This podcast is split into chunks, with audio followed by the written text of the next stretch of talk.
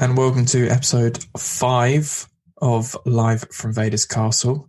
I'm joined by John Lee here, Hello there. and then I'm, of course, uh, Dan Macquarie.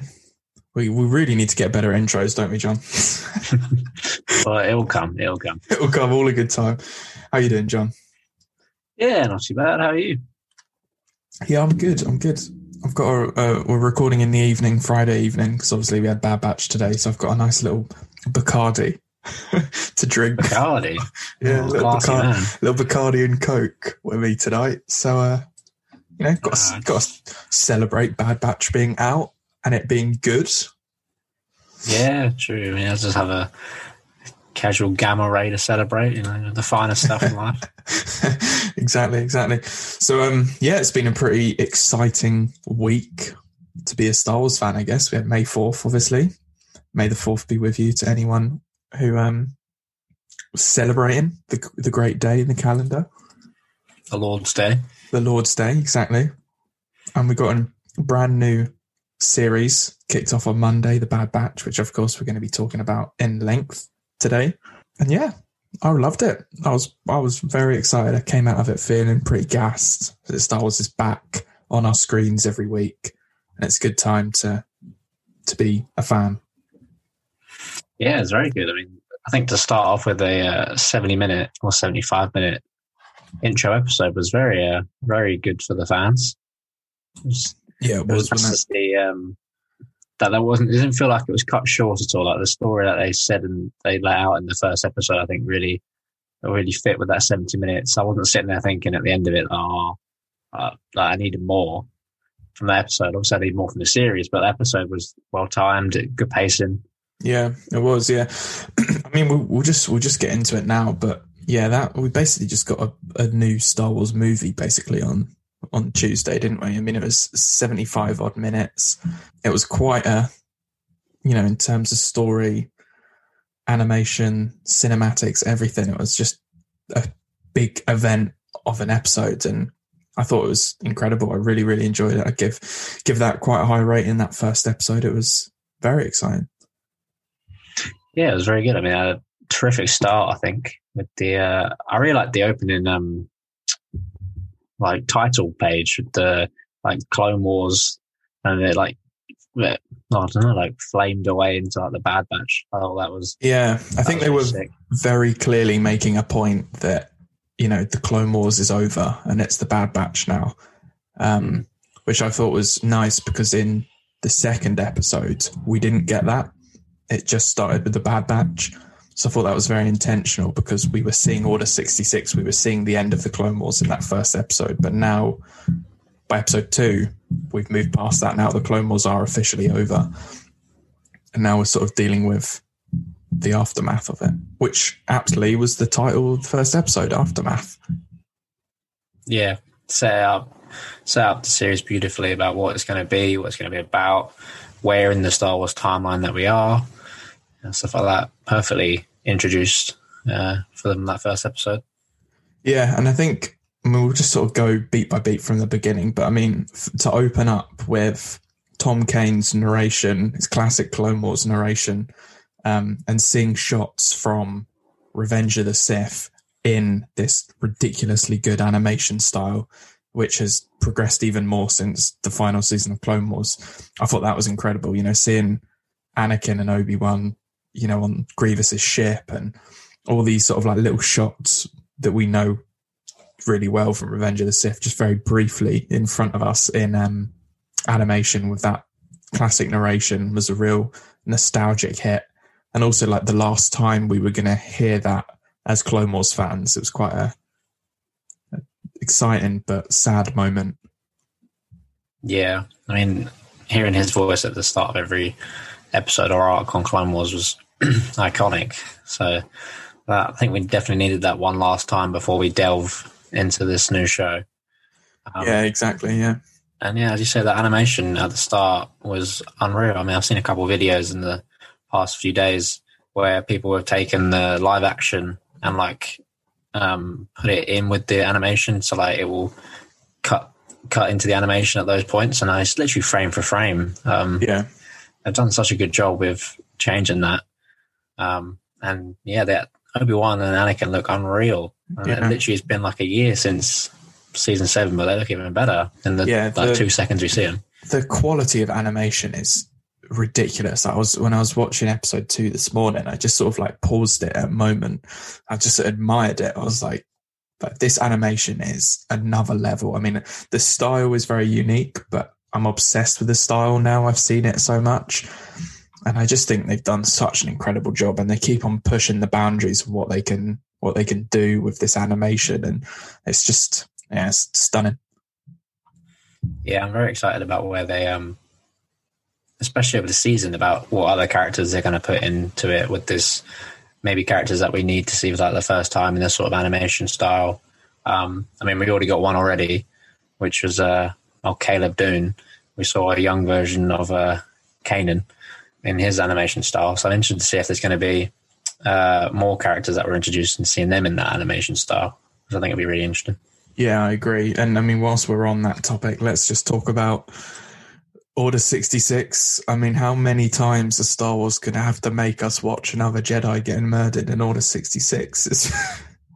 It's, Oh. painful to watch. Playing with the heartstrings. oh, it is. But I mean, I, I mean, we were talking about it last week when we were sort of making our predictions about, you know, whether the Bad Batch were going to go through with Order 66.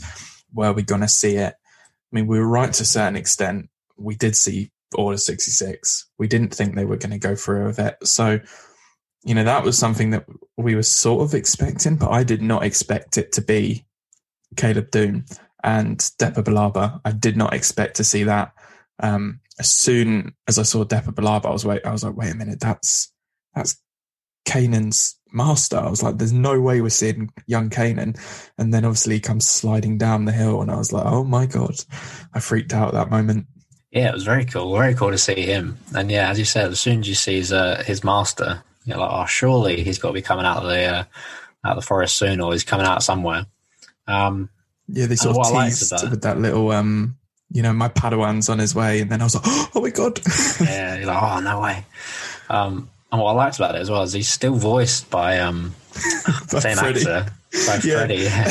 a grown man voicing the. Um, I don't know what, how old is he? Like 12, 12 10? yeah he's Yeah. meant to be 12 Well, I I did suppose- see a lot of criticisms about how he sounded a little bit too old or how like Jedi puberty hits like really early.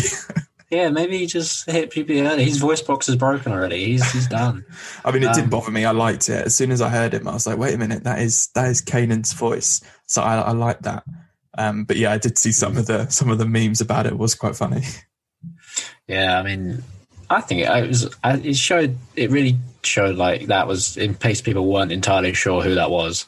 Yeah, Uh, I really think having the same voice actor helped nail that, even if it doesn't quite fit the age requirement. But Yeah. you know, it's a, it's a little thing, really. and I think you know that is a character that um, he sort of developed himself as an actor. But you know, him and Dave Filoni. But you know, they has a character that he's taken from season one through to season four, and I think it's good that he got that chance to um to voice him in this, even if it did sound a little bit a little bit out there. But it didn't take me out of the moment too much. I was too excited about seeing Caleb Dume in uh in like animation again. It's exciting. Yeah, it was very cool. Another small critique I did see for him actually. I'm not sure how you feel about this because I'm kind of on the fence about it. Is um, so people were complaining about how white he looks, um, and I was like, I suppose, but then I suppose he's that, on that planet. It looks very snowy. I was Yeah, like, I'm a I'm a tanned man most of the time, but if I've been, you know, sitting indoors most of the year like I have now, like I'm almost as white as anyone. yeah, and also like the the snow on the floor does cause the reflect like when light reflects off of snow onto someone's face, it does whiten out your face quite a bit.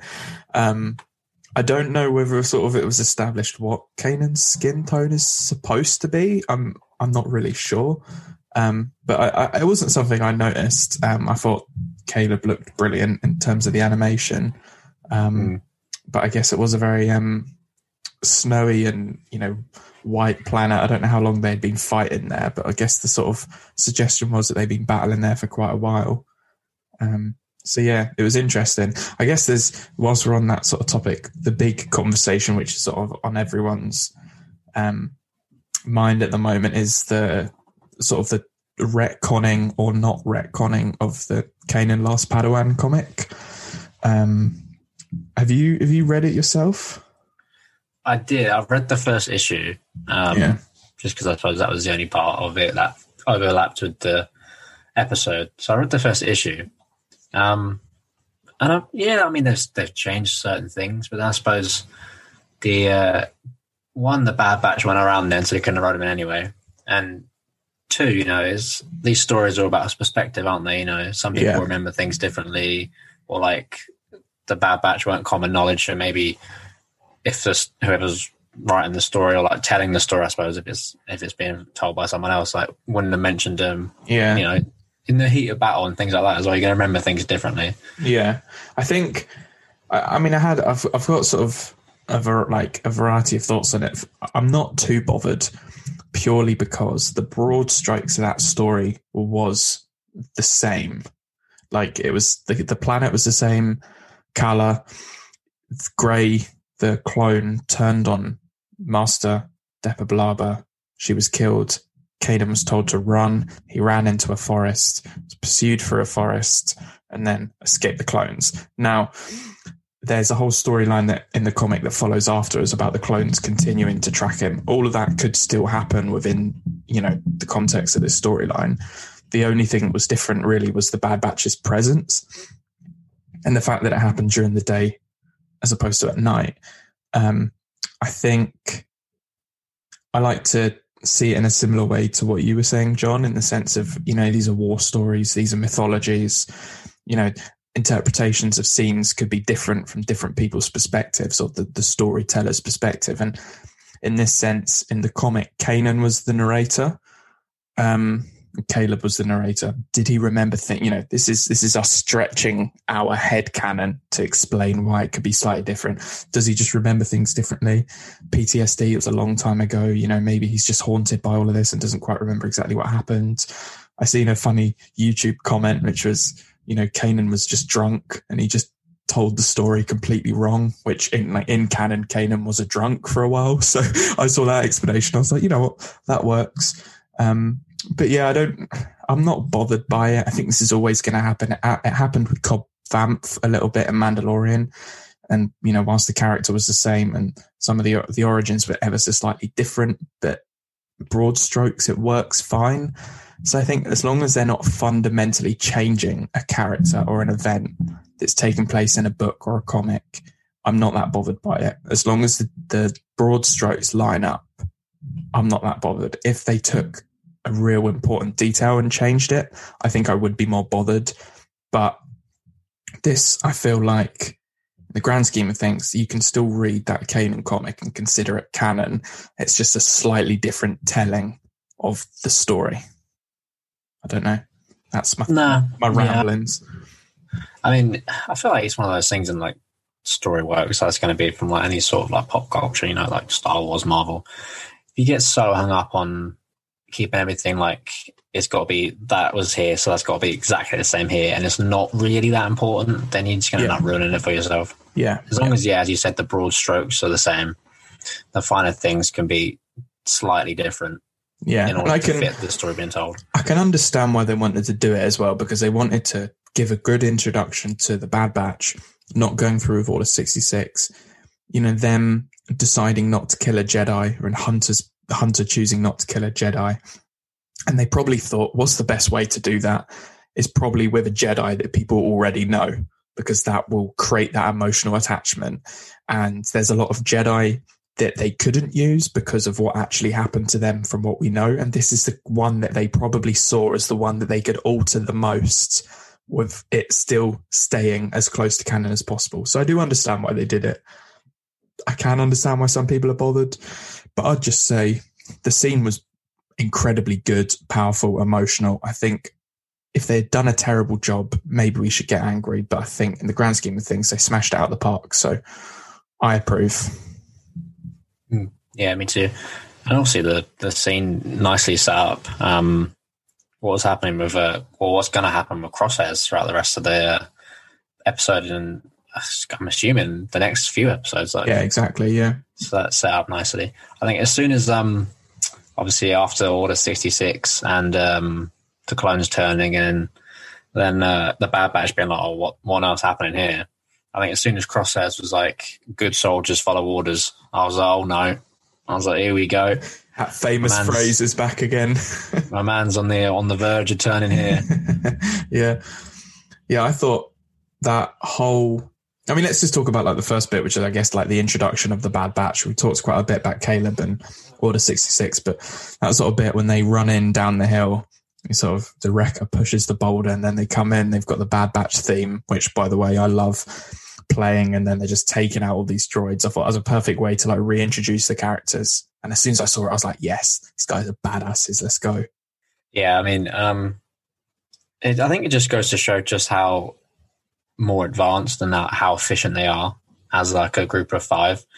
Like, because as um, the Jedi Master and the Clone Commander were saying, like when Caleb Dume was like, "Oh, brought five reinforcements," they're like, five. You brought five, and then yeah. they just roll in, wipe out the whole droid squadron that they were fighting against, and that's all you need is just these bad boys. Just shows yeah, how exactly it's, it's I mean, they are meant to be the idea of like a five man army, sort of like the A team or the Expendables or, you know, even the Avengers. It's not, obviously, it's not that the same, but it is that sort of stereotype in storytelling of like the, not the one man army, but like the five man army sort of thing. Mm-hmm. So I do think, as you said, that like fits it perfectly because they're like, oh, is that it? Five? But that's all they need because the Bad Batch of badasses.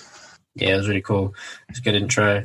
I like how they, they copied the same boulder move that they did um, in season seven and that last episode of uh, their arc when again uh, Wrecker like pushes the boulder down to destroy the separate droids, and they've clearly put that in their little um, data bank for moves to use later on. Yeah, exactly. Whips out again.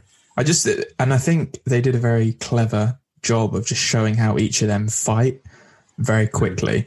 You know, Hunter moves in with his knife and starts slashing them up. Crosshairs hidden up in a rock, sniping them. Wrecker is just running in and picking them up and throwing about. And Tech's using little devices and um and Echo's sort of. I mean, Echo's an interesting one because obviously he's not he's not a, a mutated clone. He doesn't have a special power like they do. His comes from his sort of like physical um, alterations, but he was fighting in the way that Echo would usually fight with a few changes.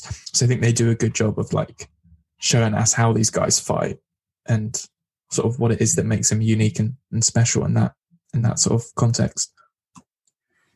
Yeah, I think it was a nice um, introduction to that, as you say, and I think throughout the series, uh, they're definitely gonna um, like explore more like each individual person um, and how like their powers or and enhancements definitely like contribute to like the overall team.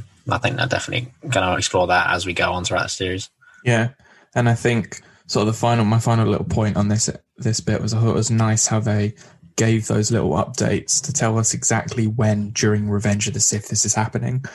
So Tech got that notice that you know General Kenobi had engaged um, General Grievous. You know we know as fans that that point is when obviously Kenobi's fighting Grievous. Hello there, General Kenobi. All that's happening as this scene's happening. But you know, also if you're a fan of that, you instantly your heart sinks because you're like, right, Order 66 is about 10, 15 minutes away right now. Um, so those links to Revenge of the Sith were really smartly used. Yeah, definitely. Because then, as you say, as like fans of Star Wars, you definitely know whereabouts in um in the timeline you are especially because um, obviously as Tech gets the uh, information that General Kenobi is engaged, um, General Grievous, sorry, is engaged with Kenobi. Uh, it, obviously, it's going to take a little while for Tech to get the information. So then, Order sixty, you know, Order sixty six is literally like minutes away. Yeah, exactly. Like, than it was. Because you know, timeline wise, Kenobi fights Grievous for how uh, I mean, it's probably not that much longer fight really in real time, and then he sort of gets back to Commander Cody and then rides off on the Lizard, and then Order sixty six happens. So you know, there's that delay in transmission and that sort of thing. But time timing wise, it links up perfectly.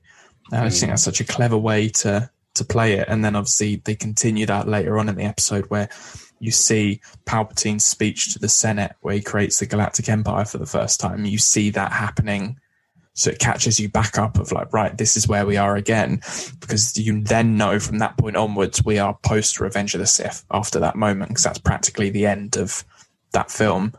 Um, so yeah, I just thought that whole, they did it perfectly with, with, um, the final season of the Clone Wars, and they did it perfectly here as well of just tying that right into the film and showing the respect to that timeline that needed to be um, needed to be shown. Yeah, definitely. I really um, moving on from that intro, I suppose, is that I really enjoyed the um, all the bits on Kamino. Um, yeah. yeah. and like showing off the differences. One, the differences in like attitude between like the how like the Bad Batch and like the regular clones like view each other. It definitely seems like obviously the Bad Batch, even though they're like the badasses of the clone clone army, they're still like the outsiders on yeah. Kamino, and they're the ones yeah. that like no one wants to sit and eat lunch with, or like they get bullied basically by everyone yeah. else. And I, yeah, like, could you know like embarrass them all on like the battlefield. I agree there. I thought the stuff in Kamino was really good because, firstly, as you said, it shows that they are the outsiders, but it also shows that the clones have changed. Something has changed about the regular clones because, you know, you watch the Clone Wars and you root for every single one of those clones. They feel individual. They all have their names. They paint their armor slightly different. They're friendly and loyal and supportive. And then you see these clones in Kamino, no paint on any armor. All of them same haircut. They look exactly the same. None of them have names. They're being rude to the Bad Batch. You like instantly see like what Order 66 has done to the clone army, like straight away. And I thought that was such a good touch because that's the thing that so many of us have wanted to know. is like what happened to the clones after Order 66. And I guess we're getting that sort of quite depressing story now in the show that they, they turned into dicks. Yeah, I mean, I think that obviously the most eye catching part of the difference is um, pre and post is like, yeah, as you said, like none of them uh, take their helmets off, I think is really interesting. Like the only time you see any regular clones without their helmets on um, is in the mess hall when they're like eating. Obviously, they can't eat with their helmets on. Um, but obviously, if you've watched the Clone Wars, like all these seasons, is like the clones will usually just take their helmets off when like they're you know talking to each other, you know, walking about. You know, they only tend to put their helmets back on as when they're about to go fight or about to go do something. Yeah, yeah. So then seeing him like just walking around like in formation around. Yeah, and so so orderly as well. It's yeah. yeah. it's so strange. Like there's, it really has shown how Order sixty six has put the clones from these these characters who we've grown to love due to like their personality and their human side, them just basically being, you know, just slightly more advanced droids. Yeah, and then the Bad Batch stand out even more because mm. they still, because of not following Order, Order 66 with the exception of Crosshair, they still have that core difference in personality which make them unique. They were already more unique than normal clones, but now they just seem even more out there because all the other clones have gone returned to this like you know horrifically uniform, orderly, boring state. Um, so yeah, I thought that was really good. And then all of that sort of tying together the introduction or reintroduction of Tarkin. What was I? what was his title? Was he was he Commander Tarkin or Captain oh, Admiral? I don't know. Actually, you can. There's. I think someone definitely looked on like you can. It was on a Twitter video. I, I he was no. He was named. He was named by the, the Kaminoan, and I just can't remember what title they used for him at this point. He's he's definitely not Grand Moff Tarkin yet. I can tell you that, no. and he's not he's not Moff Tarkin yet either. Um, anyway, Tarkin comes to Kamino, um, and we all know Tarkin's coming to Kamino. This means trouble because he hates clones. Man's a clone hater. Um, Tarkin, I think it, one. I think a really interesting point that I thought about Tarkin was because we talked about it briefly last week about Order sixty six in general, um, or maybe the week before. Was that Tarkin obviously knows about Order 66 because of some of the things that happen later on in the episode, which I think then, yeah, shows how much he is trusted by the Emperor, which then obviously explains how he gets like the roles of like Grand Moff and stuff like that later on in Star Wars. But yeah, he's one of the few people I think actually know about Order 66. Yeah, I Um, think this episode pretty much confirms that like he knew about the inhibitor chips from Palpatine personally. So his Yeah. in, his involvement in the plan of Order sixty six has probably been going on since that Citadel episode when they rescued him. I guess.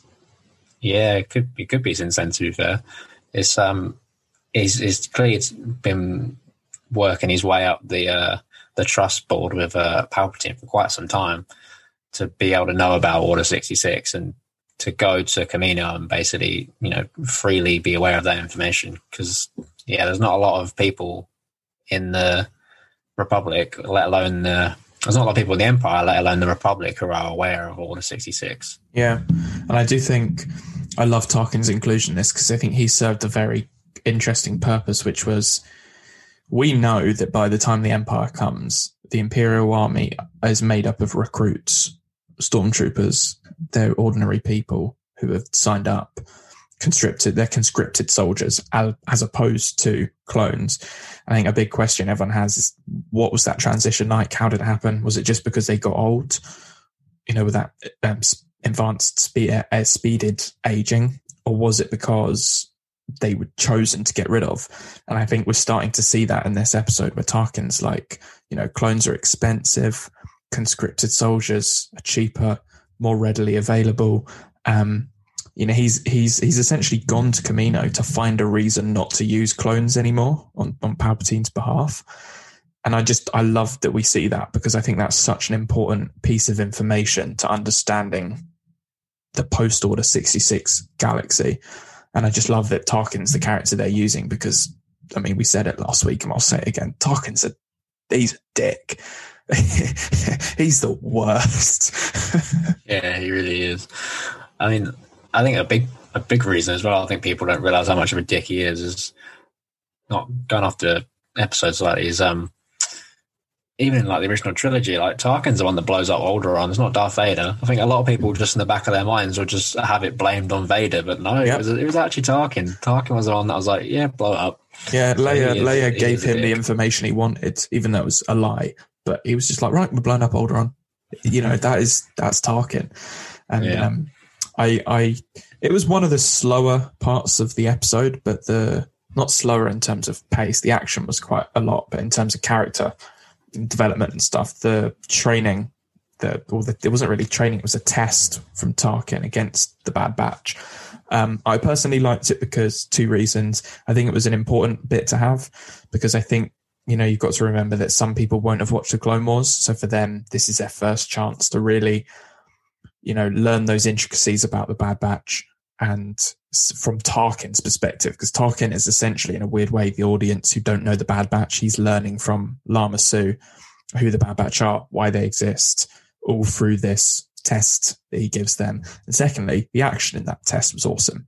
Seeing them fight the Dark Troopers. Well, no, they're not Dark Troopers, are they? But like they're basically the prototypes to Dark Troopers. The earliest, the earliest design of what the Dark Troopers will one day be are those droids that they fought.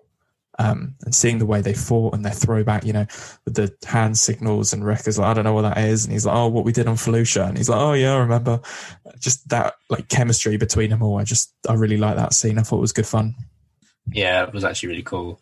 Yeah, as soon as those um, droids popped out the ground, and I was like, they look they look so much like the, the Dark Troopers that you know we've seen in um, Yeah, pretty much just saw in Mandalorian. Yeah, they look almost identical. Obviously, they are like prototype one, phase one versions, but Yeah, Yeah. I'd almost, I'd almost think that they probably made them as, you know, purely like training droids or te- you know, bow test droids, and then probably further down the line when they were designing the Dark Troopers, they were like, oh, that's a design that could work. We'll use that one. Um, But yeah, it is, it is definitely a visual hint to what the Dark Troopers came from, I guess. Yeah, and as you said, the action was so good, Spe- especially that right at the end was uh, was the bit I was like, Jesus, was when uh, Is it the knife snipe? yeah, Wrecker throws his knife in the air and Crosshair snipes it, and it he hits it so that the knife goes flying into the droid. I was like, Jesus, what a shot! Yeah, that was a that was a nice little bit. It really gave me um real like sort of nostalgic vibes for the Clone Cadets episode, you know, with Domino Squad's training. I know it obviously Yeah. wasn't the same, but it felt the look and everything felt similar. Um, Mm. It was nice to see. Um, yeah, definitely a callback. and I think it just it did a lot for Hunter as well. You know, we're really seeing Hunter as the leader, seeing him, you know, really caring for his his group, um, but also that that start the the build up of that clashing between the two of them. Um, you know, the original thing with you know Crosshair being mad at him for not killing the Jedi. Um, but then that sort of develops more to sort of the way that they're starting to clash throughout this action piece and throughout the sort of episode from this point onwards.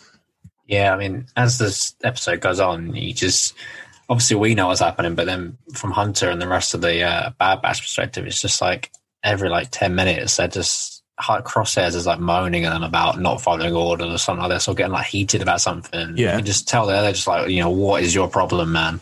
And you just every time that they go on a like he goes off on something, you just like you begging them to work it out and be like, oh, come on, you must. Yeah, and they're You know what learning, his problem aren't they? is. They're learning slowly that the clones have been changed or altered slightly to follow orders. Like Tech starts to discover that, and they start to discover it. But Crosshair's really the one that they're having to deal with because Mm. for whatever reason, Crosshair's chip has worked better than their chips who, that failed completely. And I thought it was interesting that they had that one person in the team that did almost go through Order 66. It didn't work fully until obviously Tarkin Frankenstein him up.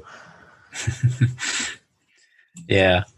Um, I suppose that, yeah, that answers our theories from last week about, um, we were, obviously we were wondering about why or if the Bad Batch would go through Order 66 and then Yeah. it didn't, why? And obviously that explains yeah, I think this gave us the answers. And Echo didn't because the separatist programming on him when they basically turned him into a walking computer, destroyed the chip or whatever, and then the rest Mm. of them, their mutation took over and the chip wasn't functioning.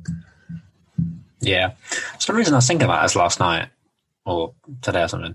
And um, I was thinking about the chip because anytime we've seen it in like live action or like the pictures of it and stuff, it doesn't actually look like a computer chip. And uh, it's, it definitely just looks like a piece of like, like literally just a slice of their brain. So which is why, and then I was wondering why it probably doesn't work in, um, in the bad batches because their DNA is literally so different from the rest of the clones that it's probably just like Yeah. rewritten that part of the brain. Just I'm wondering if it's like an actual chip or if it's like a bit of like neuron that the Kaminos have put in that they're then called a chip. Yeah. I'm getting very technical in it, but But uh, yeah, I think you're. I think that's sort of the explanation that I think we're sort of meant to take is that whatever sort of DNA differences or mutations that have been created in the Bad Batch has stopped the standard issue chip that they've used for the rest of the clones from working. Mhm. And because I'd say like physically, Crosshair's mutation or whatever is sort of maybe physically not altered him the most, uh, altered him the least. That's probably why his has almost worked because you know his the only sort of defect that he's got mutation or power is you know being a good sharpshooter so i think his is probably the least affecting to the brain and that sort of thing like you know obviously wrecker's physically bigger and hunter's you know bigger as well and you know tech is very smart so his brain functions are going to be very different um so i think it's quite good it was an, an explanation that i instantly bought and i was like yeah that completely makes sense let's get on with the story. Do you know what I mean? They didn't need to spend they didn't spend a whole load of time, but they didn't need to spend any more time than they did. They were just like, right, this makes sense. Tex explained it. On to the next. yeah, definitely. They gave it as much time as needed and it was believable and that was it. Move on to the next part of the show. Yeah, and I guess w- where that brought us next was Tarkin sort of questioning whether they followed Order sixty six, and in order to test them their loyalty to the Empire, he sends them off to um, Onderon to take out some um, separatist loyalists. I think it's it did. I think that's the the phrase that, that he used.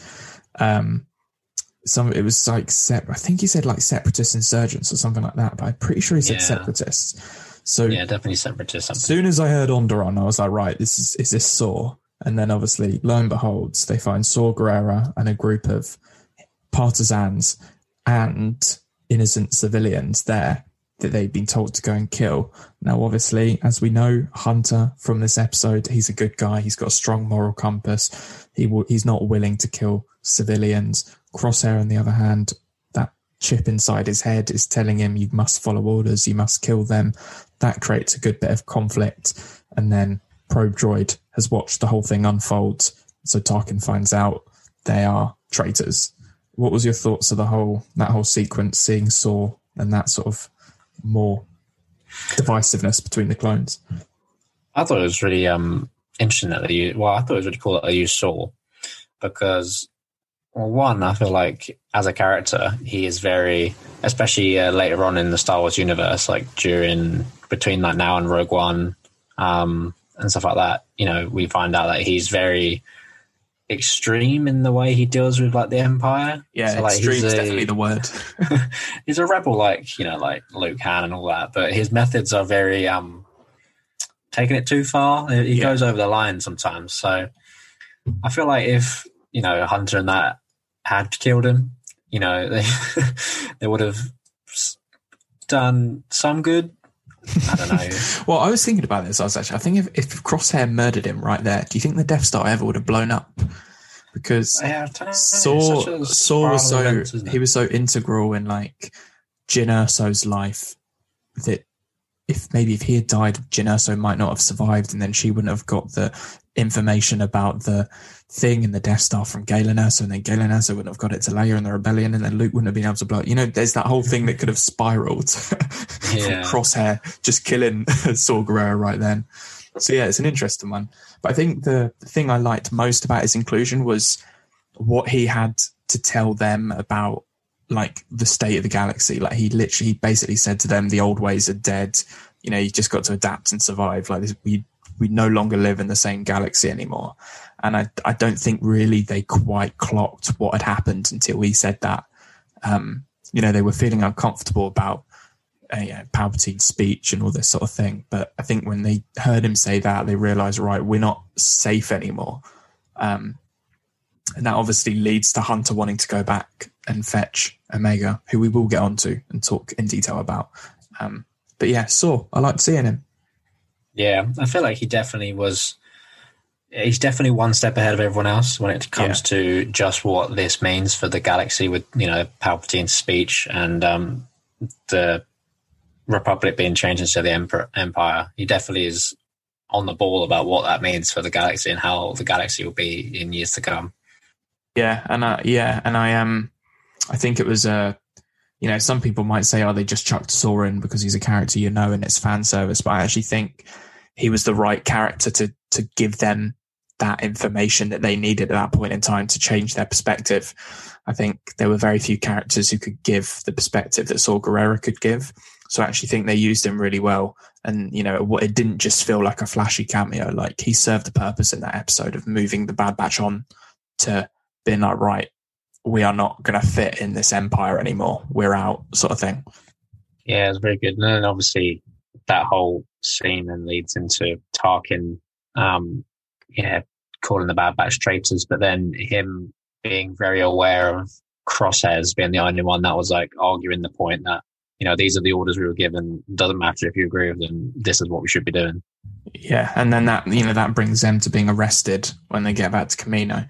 Um, and I think it's probably the natural point to talk about Omega because they've already met Omega and the, you know, with the mess hall scene, and then you know Wrecker's bit like, oh, I like this one, you know, because she threw the the food at the other guys. So they are introduced to Omega, who is a clone, a defective clone as well, as Tech tells us in that scene on Onderon. She's a defective clone. She's one of the five.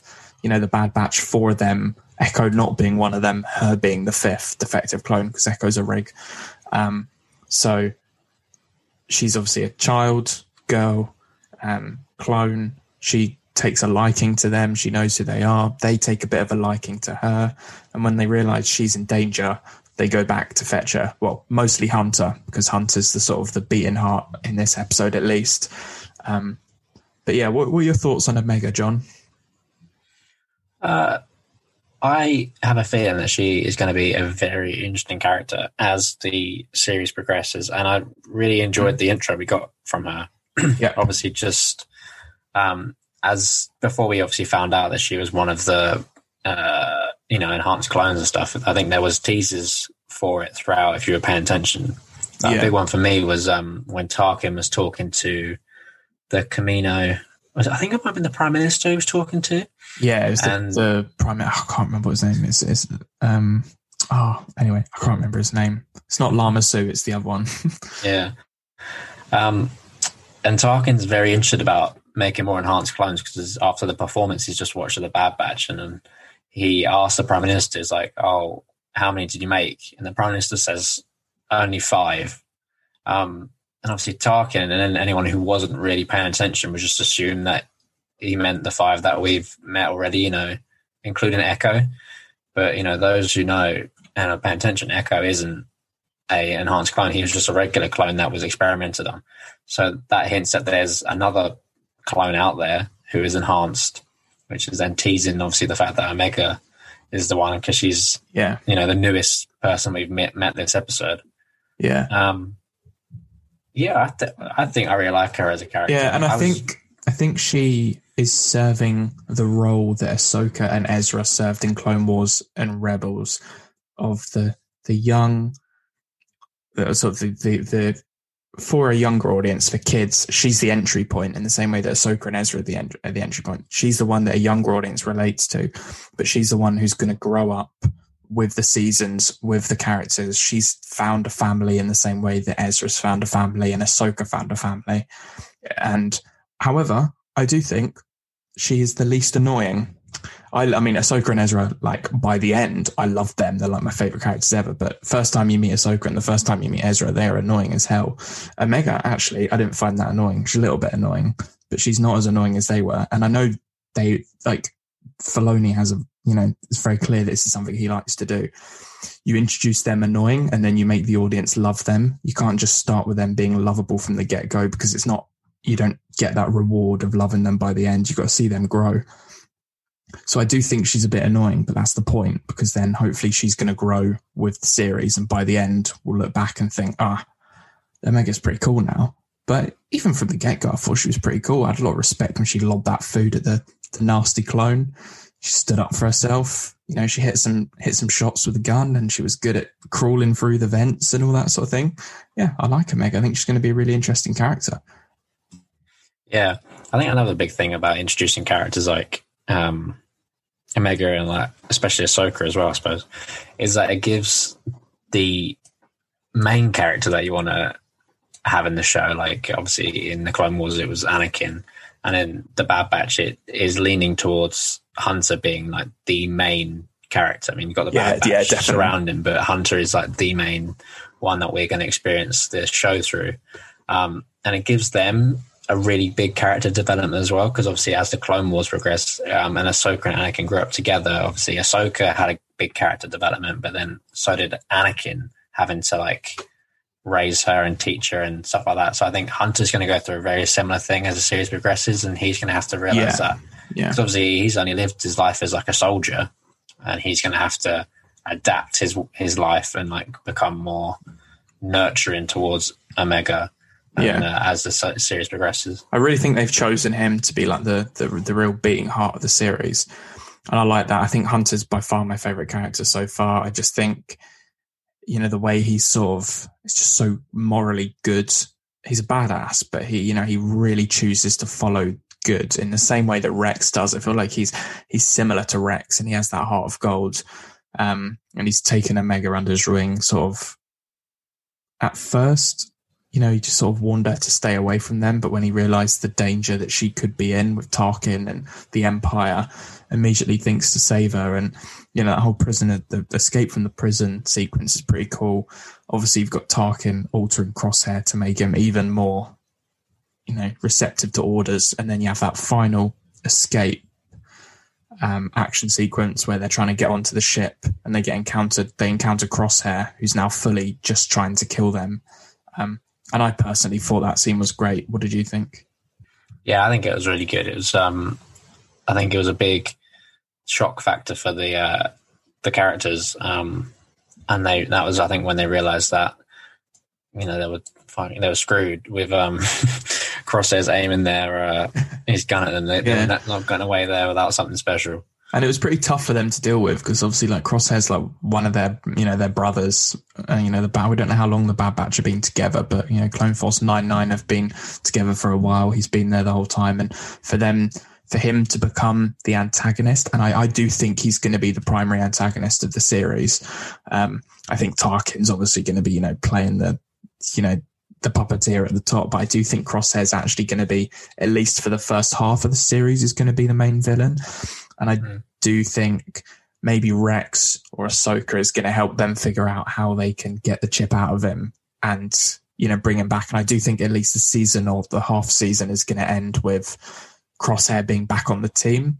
But I do think it's great for their first real struggle to deal with with the Empire is not this huge big empire, but it's it's one of their friends and having to deal with that as a embodiment of the evil of the Empire. I think is a really good choice, and I, I, I really like that. Yeah, definitely. That's very true. I suppose the um, it gave us a very interesting point for Omega as well. Is uh, just before they leave, um, you think that Crosshairs has got Hunter and Wrecker, I think, like pinned down, and Crosshairs is going to go for a, a kill shot. And Omega just comes out of nowhere and like snipes him across the hangar with Yeah, a little She gets a good shot, and this I think. I guess be our, I guess our last talking point of episode one before we get on to episode two is are they hinting at Omega being force sensitive? Question mark, question mark. I think so.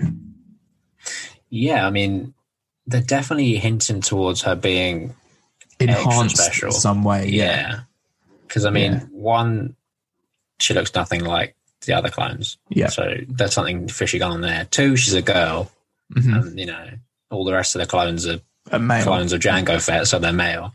So there is something extra special going on here, I think. And, um, yeah, I think a fan theory that I've seen a lot across the internet, and I personally agree with it very much, is yeah, that Omega is force sensitive. And that is why, one, the Kaminoan, um, like the lead medical doctor, was like very keen to keep her by her Yeah. side. hmm But then when it seemed like she might get killed, lets her escape straight away because it's more important that she's alive and out there Yeah. than you know like I think that was what happened there when Lama Su let her escape. I think it was mm-hmm.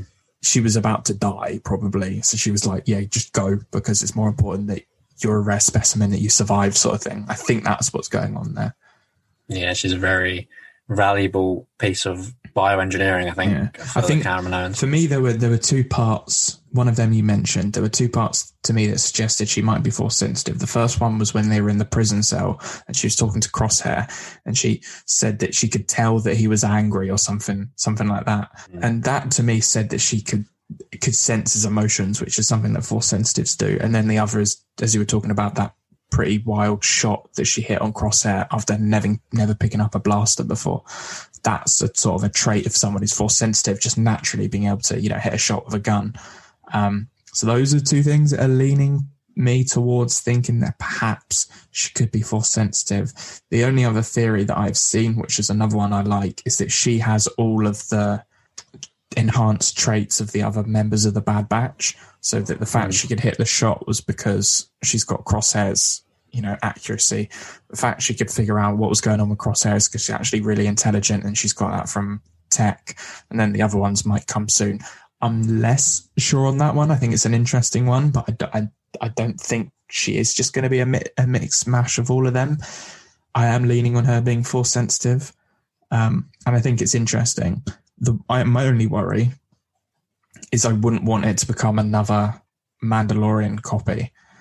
Um, I think so far they're doing quite a good job of setting themselves aside from the Mandalorian. It's a very different type of um, found family story, but there is a concern that if she does be end up being force sensitive, you know, it ends up being too similar to Grogu and Din with Hunter and her. Um, I don't think that's going to happen. But yeah, that's just my only little concern there.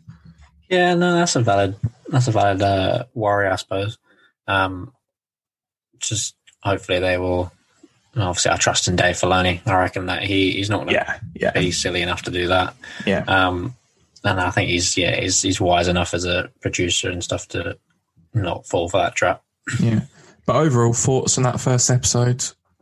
I, was, I was, I was very excited oh, afterwards. Yeah, very, it's yeah. very good. Yeah, I don't think I'd be hard passed to find someone who didn't didn't enjoy it. I yeah, it was very popular that first episode. Um, mm. It was nice to see the Star Wars fandom united on liking something, which doesn't happen that often. yeah, so, yeah, change. It was uh, no really good first episode, big big episode, and a lot happened, and it set up the show perfectly.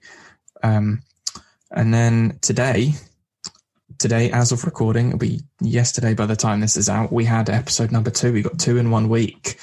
Um, we got episode two, which was called Cut and Run. Anyone who is a fan of the Clone Wars saw the word cut and instantly thought that we might be seeing Cut Lawquane. And guess who shows up within the first two minutes of this episode?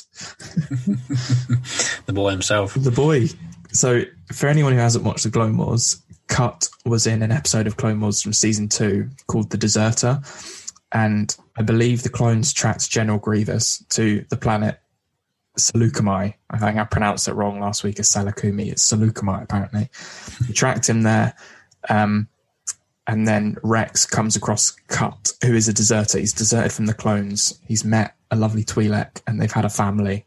And Rex sort of grapples with this whole idea of him deserting. He thinks it's very wrong, but then he listens to Cut and sort of understands why he's chosen to do it. And that's all we know of him. But then this is him back for the first time since Clone Wars season two as a friend of the Bad Batch that they go to for a bit of assistance, which I think made a lot of sense. It was nice to catch back up on his story. Um, but I also think he had a lot of important lessons to teach the Bad Batch, particularly Hunter, and not just, you know, what it means to be a clone and what it means to sort of give up being a clone for, you know, something else, but also parenting. He taught he taught Hunter a lot of parenting lessons.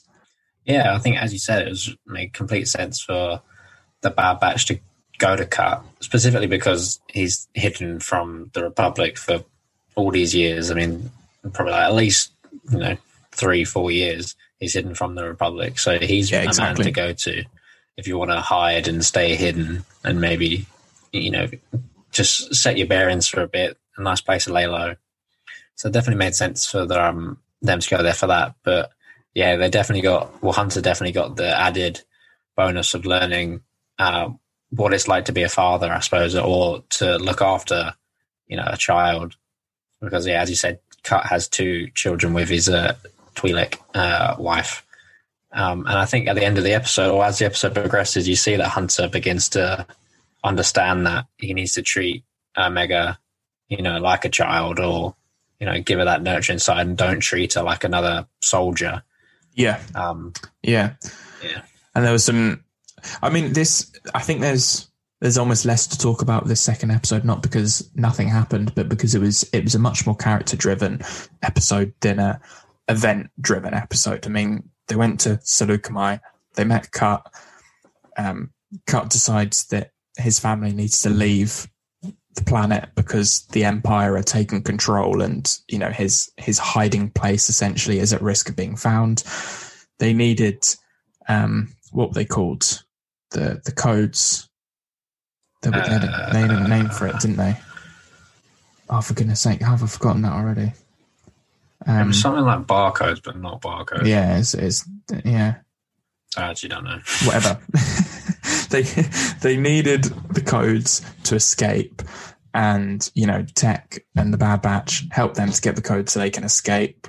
But then the sort of the drama of the episode and the thing that I liked the most was that Hunter, as he learns to you know be more nurturing to Echo to Echo, I mean to Omega, he decides that she should go with Cut because it's way too dangerous to be stuck with them um, and I thought that was a was quite a difficult decision, I think, for him to make. And I think it was nice to see him not only make that decision, but when she refuses that decision in the end and comes back to them, for him realizing that it's not his choice, it's hers. And it's now just his job to protect her now.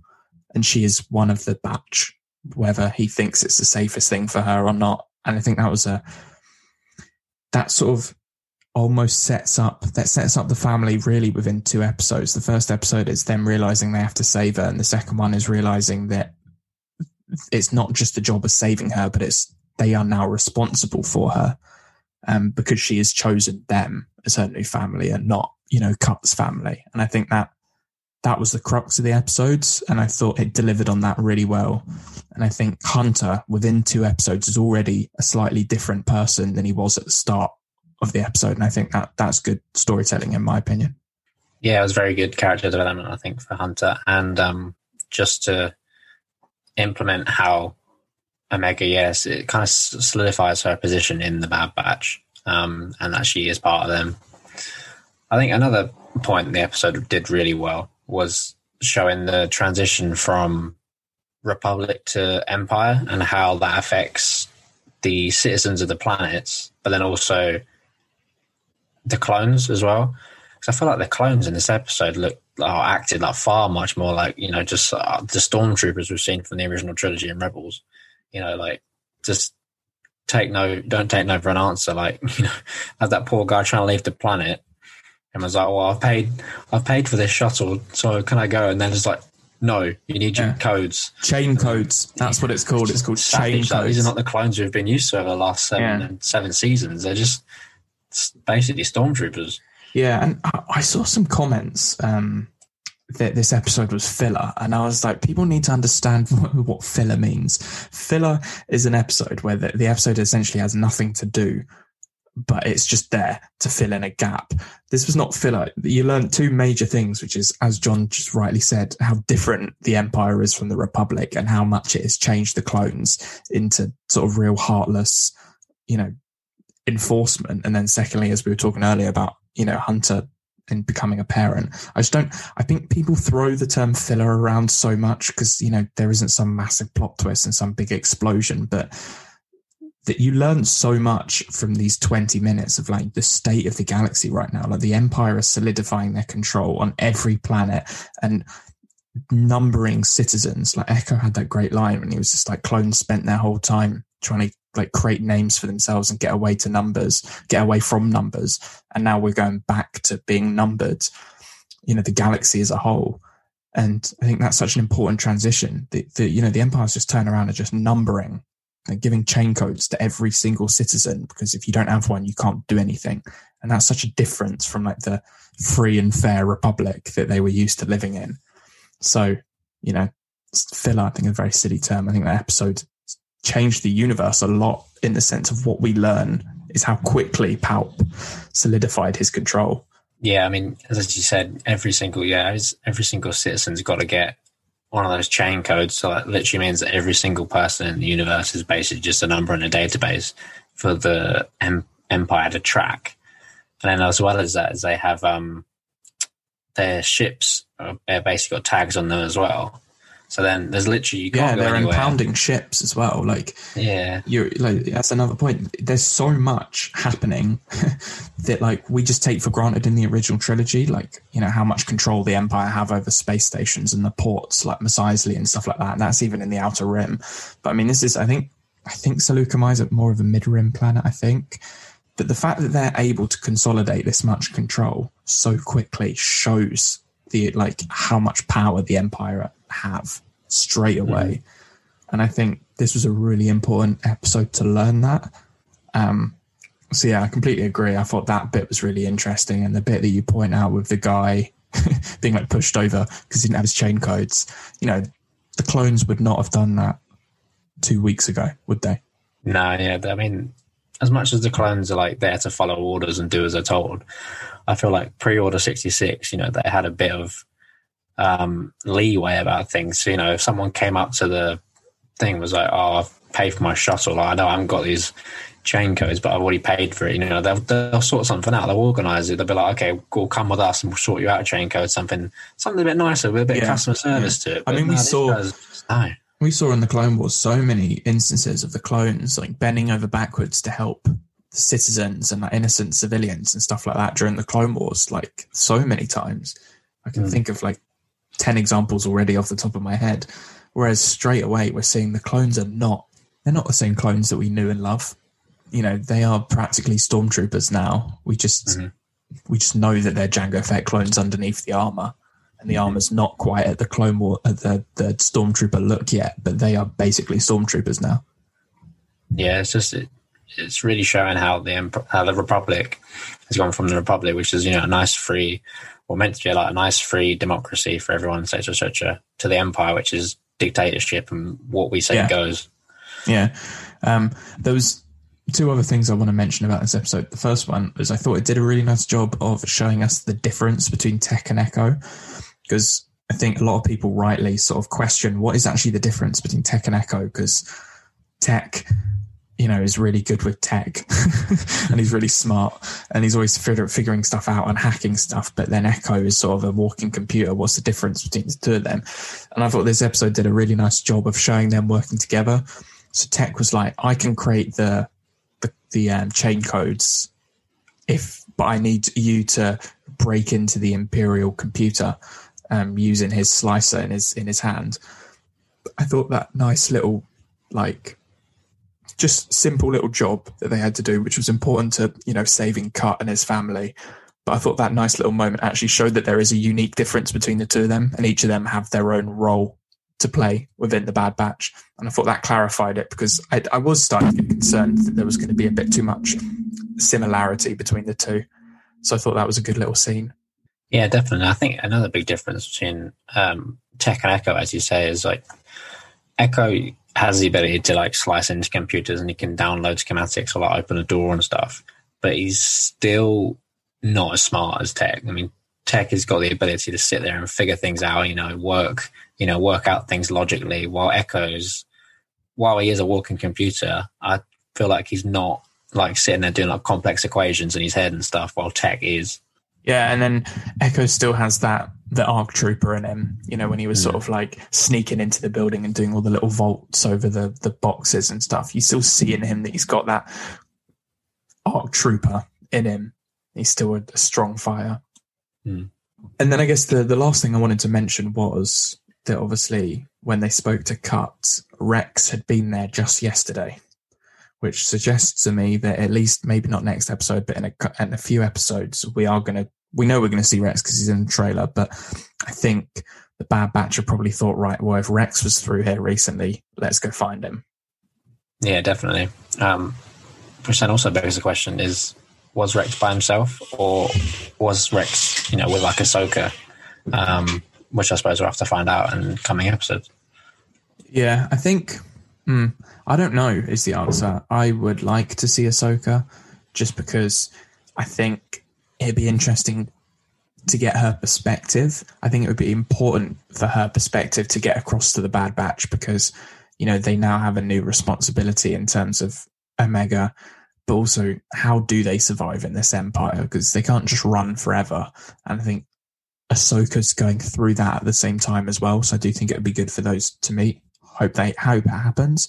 And it's a Filoni show, so I'm sure he's going to throw Ahsoka in there because he loves Ahsoka, um, and we all do as well. But we shall see. But I'm excited to see Rex.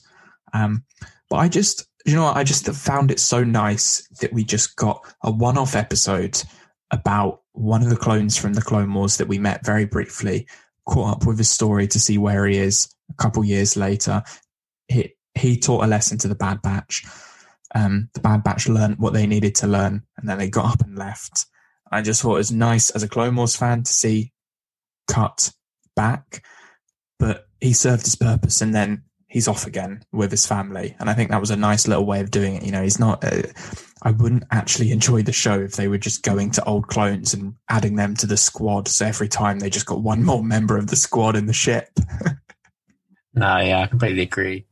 He's just, you know, he was there, served his purpose, and now he's off in the universe, you know, live his own life. Yeah, and He's he's, not his family's going to be safer, Batch. which is good as well because like the Bad Batch have helped him to like you know protect his family, and he's Yeah. helped the Bad Batch to sort of get a better understanding of what's going on at the moment and a better understanding of how they can look after Omega. Um, so yeah, all in all, I like that second episode a lot. I, I think out of the two, I prefer the first one just because it was a big episode and lots of exciting stuff happened. And the whole Order 66 scene with Caleb really just blew my mind. Um, but I still think that second episode was consistent, strong. I think out the gate so far, this is a very strong start to the series. I think both Clone Wars and Rebels took a little bit of time to grow, but I actually think Bad Batch out out the gate is doing pretty good. Um, so yeah, what were your overall thoughts? First two episodes, this episode. Yeah, I've really enjoyed them. Um, yeah, as you say, I think Clone Wars season one, there was things that you know needed fixing or needed improving as a series. Teething on, I issues. We'll call them teething issues. Yeah, teething issues. I think is the perfect term. But I feel like this. I mean, it's only two episodes, but I feel like the two episodes we've seen of the Bad Batch have been both really strong, and I'm just really interested to see where they go with it from what they've, what we've had so far. Yeah, and I think even though this show is like the spiritual successor to Clone Wars in the sense of seeing what happened to the clones after the Clone Wars, which is doing beautifully, I think style wise, it feels a lot more like Rebels. Like, you know, we are following this one crew for the whole time. You know, it's not like Clone Wars where we jump about to different characters for different arcs. This is the Bad Batch and Omega. These are our focus. It's a found family story. It's their journey through the galaxy tied in with the legacy of the Clone Wars. But I like that sort of. Uh, it's almost if you put Clone Wars and Rebels in a blending machine, in a blender, the juice that will come out will be the Bad Batch. It's like the the best of both worlds. No, yeah, actually, I completely agree with that. It definitely is. Um, definitely, I think Dave Filoni's taken parts from both and things he's learned over the years, and is definitely just putting it together into the Bad Batch. Yeah, and I also think there's there's definitely aspects of def, definitely aspects of the Mandalorian in there. Some of the inspiration from the Mandalorian. Um, so it's nice to see, you know, these strong story aspects from different shows getting merged into something that's unique, and I hope it stays really unique. Um, but yeah, it's a strong start. It's very positive all round. I feel like I have seen some criticisms of the second episode, but I disagree with them personally. Um, you're always going to get people when there's a slow episode who say, "Oh, it's filler." It's like, well, I can tell you filler episodes because they're the episode of Rebels when they spent the whole time trying to get meilooruns the fruit from the Imperials. That was a filler episode. Some of the droid episodes in the Clone Wars, that was filler. This episode wasn't filler. No, this episode definitely had interesting things to to get across. So Yeah. anyone calling it a filler, it needs to pay attention to the whole thing and The not story, just the yeah. animation of the main character. Yeah. So um so yeah, that's pretty much our thoughts on the first two episodes. Um anything else to say, John? No, just excited to where it's going to be. I'm looking forward to talking about future episodes on future podcasts. Yeah. I think because obviously from now onwards, each episode's going to be about 30 minutes and we're going to get one a week as opposed to the two this week. So I think what we'll probably do is each episode will be like our review plus a discussion about something else.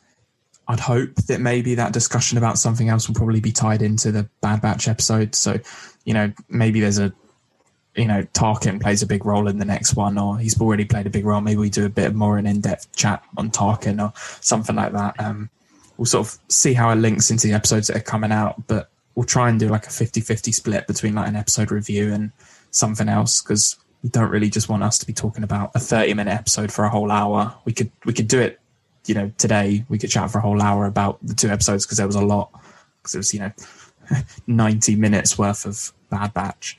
Um, but I think next couple episodes we'll try and do a mixture of Bad Batch review slash something else depending on what what crops up. Yeah, sounds good. I mean, feel free to. I'm here to chat about anything. So Yeah, if, yeah, exactly. If anyone's actually, that's a good point. If any of our loyal, lovely listeners have got any questions about you know the episodes that have come out, what our predictions are, any questions like that, just message us on um, either Twitter or Instagram, which is Twitter's at Vader's Castle Pod and Instagram's at Live from Vader's Castle. If you send us a message with any questions, we'll answer any of those questions, whether it's wanting a direct answer like a fact, we'll do the research, or if you're just asking for our opinion, we can provide that as well. So yeah, um, I'm just I'm excited that we've actually got like exciting new Star Wars coming every week, and we have a place to talk about it. yeah, definitely. Much looking forward to future episodes. Perfect. Well, we shall see everyone next week for our episode three review of the Bad Batch. I I think the name has leaked to the episode, but I can't remember what it was. I, th- I think it's the the replacements. I think is the episode. I might be wrong. I think that's what I heard today. I think Star Wars Explained said it on his YouTube video. Um, so no idea what it's going to be about, but I am definitely excited. Mm. Yeah, me too. That sounds cool. Okay, perfect. So uh, you've been listening to Live from Vader's Castle, episode five. Um, I've been Dan, and uh, John's been John. I have. I have indeed. and we will catch you next week. Yeah. See you later. Thanks for listening. Cheers for listening. Bye.